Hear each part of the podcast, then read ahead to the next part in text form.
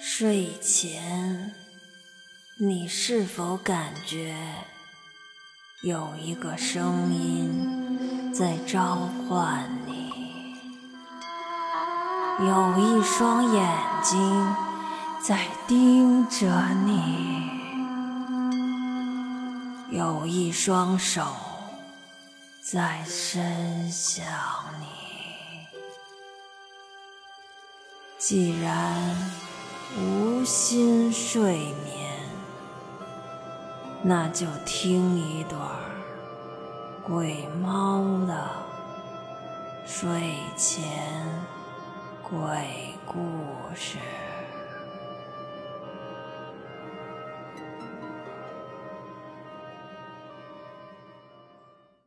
今天给大家讲一个故事，故事的名字叫做停尸房灵异事件。这个故事发生在十几年前的偏远农村，那是一个封闭落后的村子，村里的壮劳力基本都外出打工，留下来的只有老人和妇孺。这天，孙老太太一个人在家，她的儿子已经在外地打工半年多没有回家了，儿媳妇儿现在正在县城里赶着大集。坐在低矮的门槛上，浑浊的双眼茫然地望着村口那条唯一通向外界的路，她从身上摸索了好久，终于摸索出那台儿子不用了就留给她的诺基亚手机。儿子说了，只要想他了就一直按着1号键，这台小小的机器里就可以传来他日思夜想的儿子的声音。良久，老人握着手机的手滑了下来，一动不动地靠在门框上，日头晒在老人的身上，这画面温暖而悲凉。儿媳妇儿回到家后，发现老人一动不动地坐在那儿，慌忙地跑出去找人。不一会儿，周围的邻居和亲戚挤满了这个不大的院子，大家纷纷上前试着对老人说话，有胆子大的人甚至上前去推了推老人。老人对外界的刺激没有任何反应。村里面的医生简单翻了翻老人的瞳孔后，当下宣布老人已经过世了。就在这个时候，老人手中的手机突然响了起来，诺基亚的经典铃声在众人的目瞪口呆中一遍又一遍地响着。儿媳妇接过手机，看到是自己男人打来的，马上接了起来，怯怯地跟他男人说：“栓子，娘她走了。”“什么？娘刚才给你打电话，你没接到。栓子，你赶紧回来吧，我把娘送到镇上的停尸房，那地方条件好，你回来见上娘一面吧。”女人说着说着，开始不停地抽泣起来。最后，儿媳妇使劲地点着头，含着泪说：“行，我给娘留着，让娘留着她的手机，给她留个念想。你放心吧。”说完，挂上了电话，当着院子里所有人的面儿，将手机重新塞回到老太太的手中。大家七手八脚地帮着女人将老太太送往镇上唯一一个带有正规尸体冷藏箱的殡仪馆。接待他们的是一个40岁左右的中年人，男人冷冷地说了一句：“人满了，拉回去吧。”就不再说话了。不管大家怎么恳求，他都无动于衷，女人最后从自己的衣服里掏了半天，掏出了一张皱皱巴巴的50块钱人民币，塞到了中年男人的手里，恳求地说：“大哥，大哥，求求你了，我男人现在赶不回来，你就给我娘弄个冰箱吧，要不然我男人就见不到娘最后一面了，大哥，求求你了。”男人毫不掩饰地拿过钱，带着女人办好了手续后，对她说：“冰箱一天10块钱，领人的时候一次性付齐，到时候找我就行了，我叫老陈，你们先走吧，我马上给你娘安排上。”说完，推着老人走向殡仪馆的深处。老陈将老太太抬上了小推车，突然一个东西从老太太身上滑了出来，掉到了地上。老陈被突如其来的这一下子吓了一跳，捡起来一看，是一款已经快要被淘汰掉的老款手机。可老陈的脸上也从之前的惊吓一下子被贪婪的笑容取代。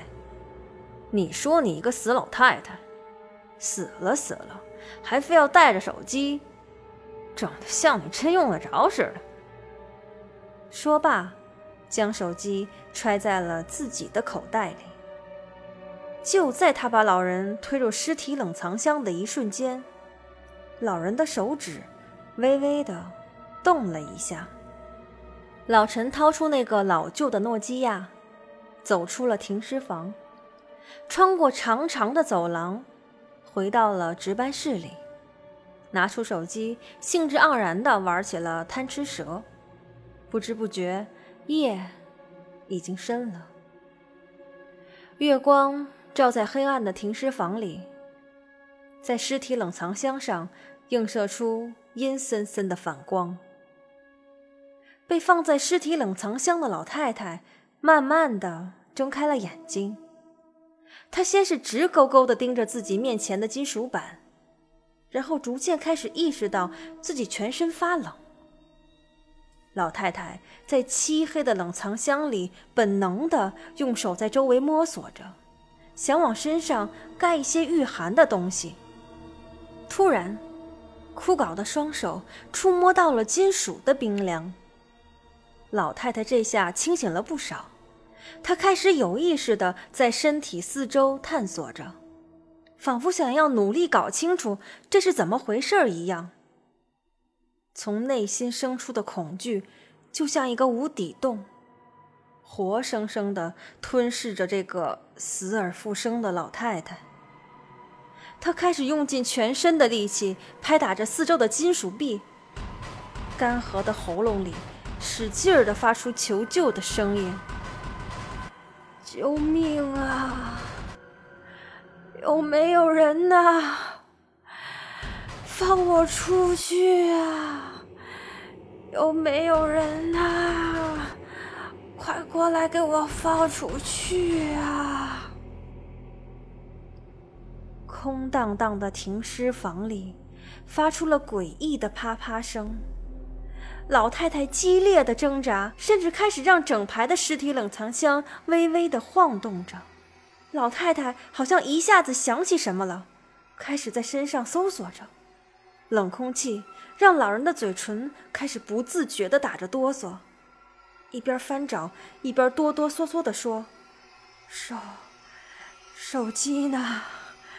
哎，我的手机呢？”在那个既狭小又漆黑的寒冷空间里，老人终究没有摸到他的手机。他用尽最后的一丝力气拍打着周围的金属壁，嘴里大声地喊着：“救命啊！放我出去！”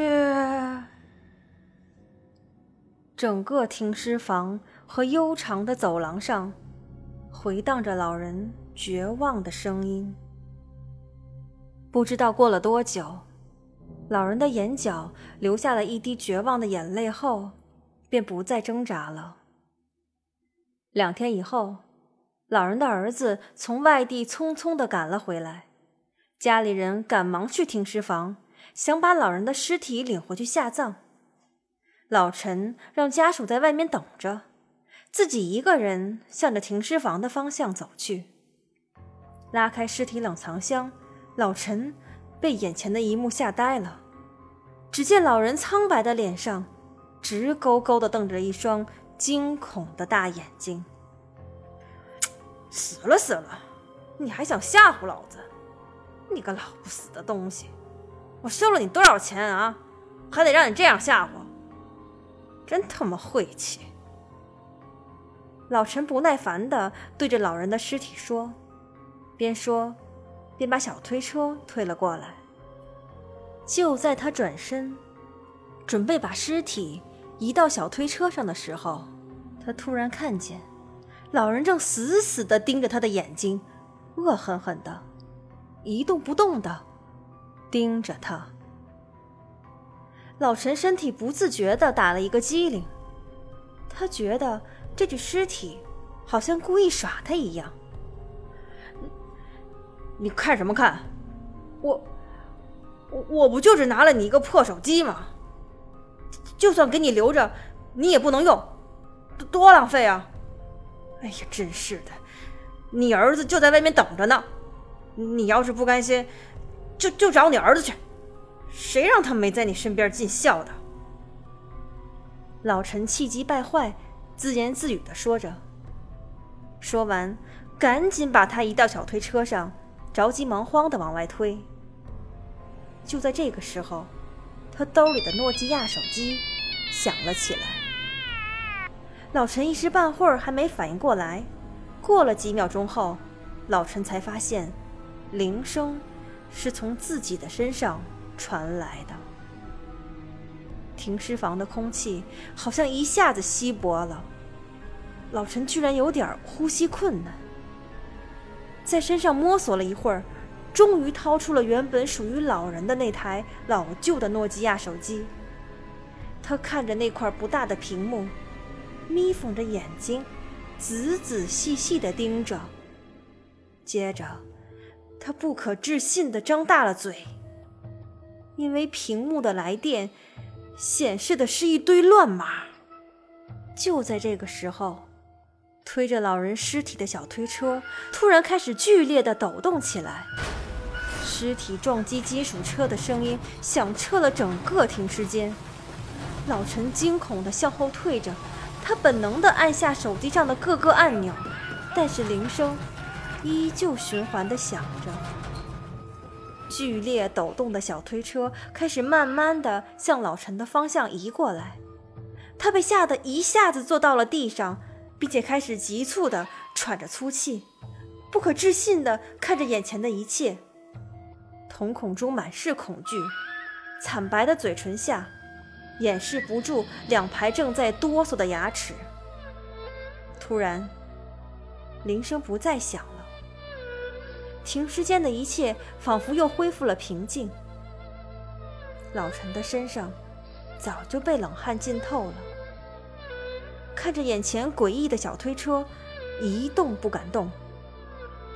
他慢慢地从地上爬了起来，用手甩了甩脸上的汗，一小步一小步地挪向放着尸体的小推车。就在这个时候，停尸间的灯开始一闪一闪的闪个不停。在时暗时明中，老陈看到那个死不瞑目的老人居然站了起来。接着所有的尸体冷藏箱都开始剧烈地撞击着，仿佛里面的尸体都跟着活过来了一样。在停尸间干了这么长时间的老陈还是第一次遇到这样的事儿，他吓得赶忙跑向大门，不过门却怎么也打不开。听着身后惊悚的撞击声，他不敢回头，只能用尽全身的力气拍着停尸间的大门，玩命地吼着：来人呐！救命啊！快来人呐！就在这个时候，他感觉到有个人紧紧地挨着他。他不敢转头，但是眼角的余光让他看清了那张瞪着大眼睛、死不瞑目的老太太恐怖的脸。老陈紧紧地闭着双眼，他不敢想老太太会对自己做什么。不知道过了多久，停尸房的灯恢复了正常，尸体冷藏箱也安静了下来。老陈试探性地睁开了眼睛，动了动眼珠，观察了一下四周的情况，发现并无异常后，慢慢地转过身，看着一切如常的停尸间。眼前驮着尸体的小推车仿佛刚才的一切都没有发生过一样。他哆里哆嗦地走进小推车，颤颤巍巍地伸出了抖个不停的手，慢慢地掀开了蒙在尸体上的布单。他看到老人瞪着大眼睛躺在那儿，只不过手中握着属于他自己的手机。老陈一下子松了口气，自言自语地说：原来你是为了这个呀，我知道错了，您老安心上路吧，您儿子就在外面等着呢，有什么事儿您找他啊，您走好。说罢，老陈赶忙推着尸体走出了停尸间。晚上仍旧是老陈一个人在值班，白天发生的事儿还是让他心有余悸。夜深了，正当他躺在值班室的小床上呼呼大睡的时候，值班室的大门吱扭地开了，一条漆黑的走廊仿佛连接着人间和地狱。不知道过了多久，老陈从睡梦中醒来，突然发现通往停尸间的门开了。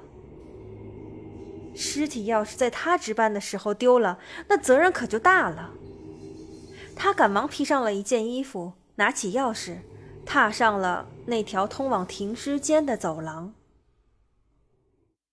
他感觉今天走廊的温度格外低，于是下意识地紧了紧披在身上的衣服，打开停尸间的大门，开了灯，走进停尸间。每个冷藏箱都一一检查了一下，发现并无异常。就在他关上最后一个尸体冷藏箱的时候，突然感觉身后袭来一股凉气，身体也跟着一紧，打了个寒战。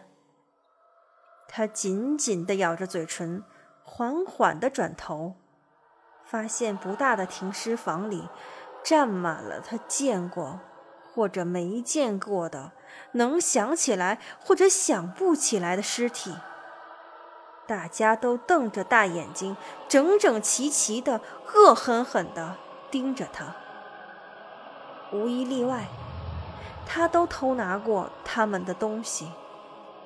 他瘫软地靠在了冷藏箱上，惊恐地环视着四周，而这些所谓的尸体也开始慢慢地向着老陈靠拢，接着一个一个地伸出双手，好像想要努力地抓住他。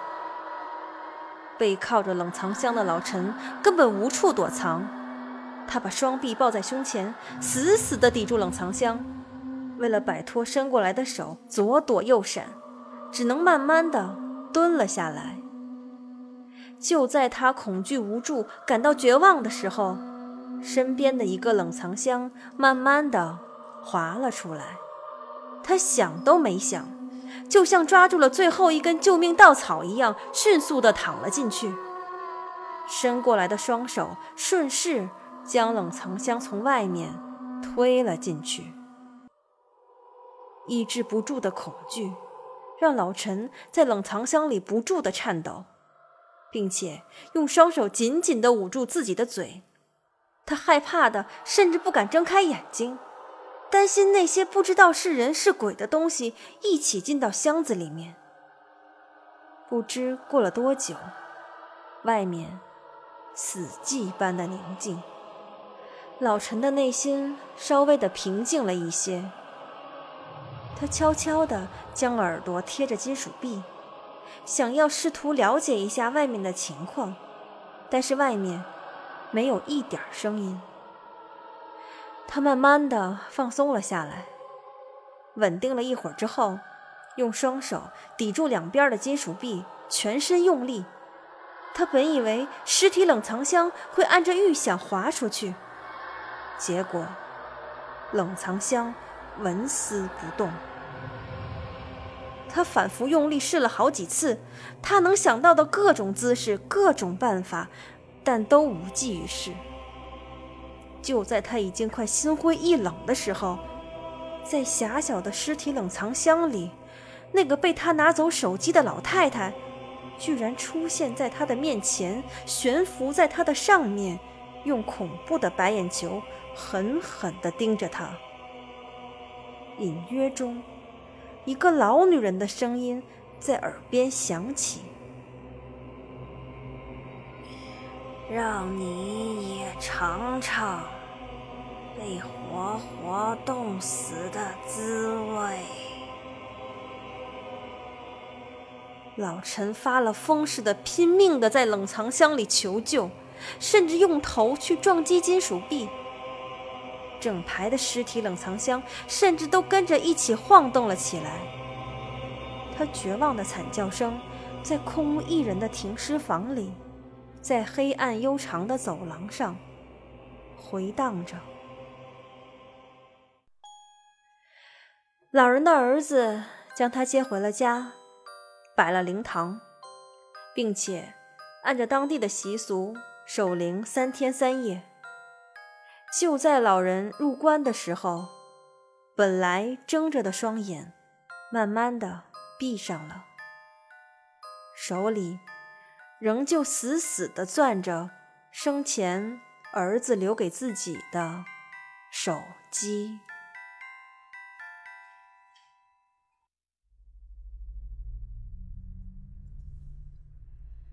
今天的故事讲完了，我们下期再见。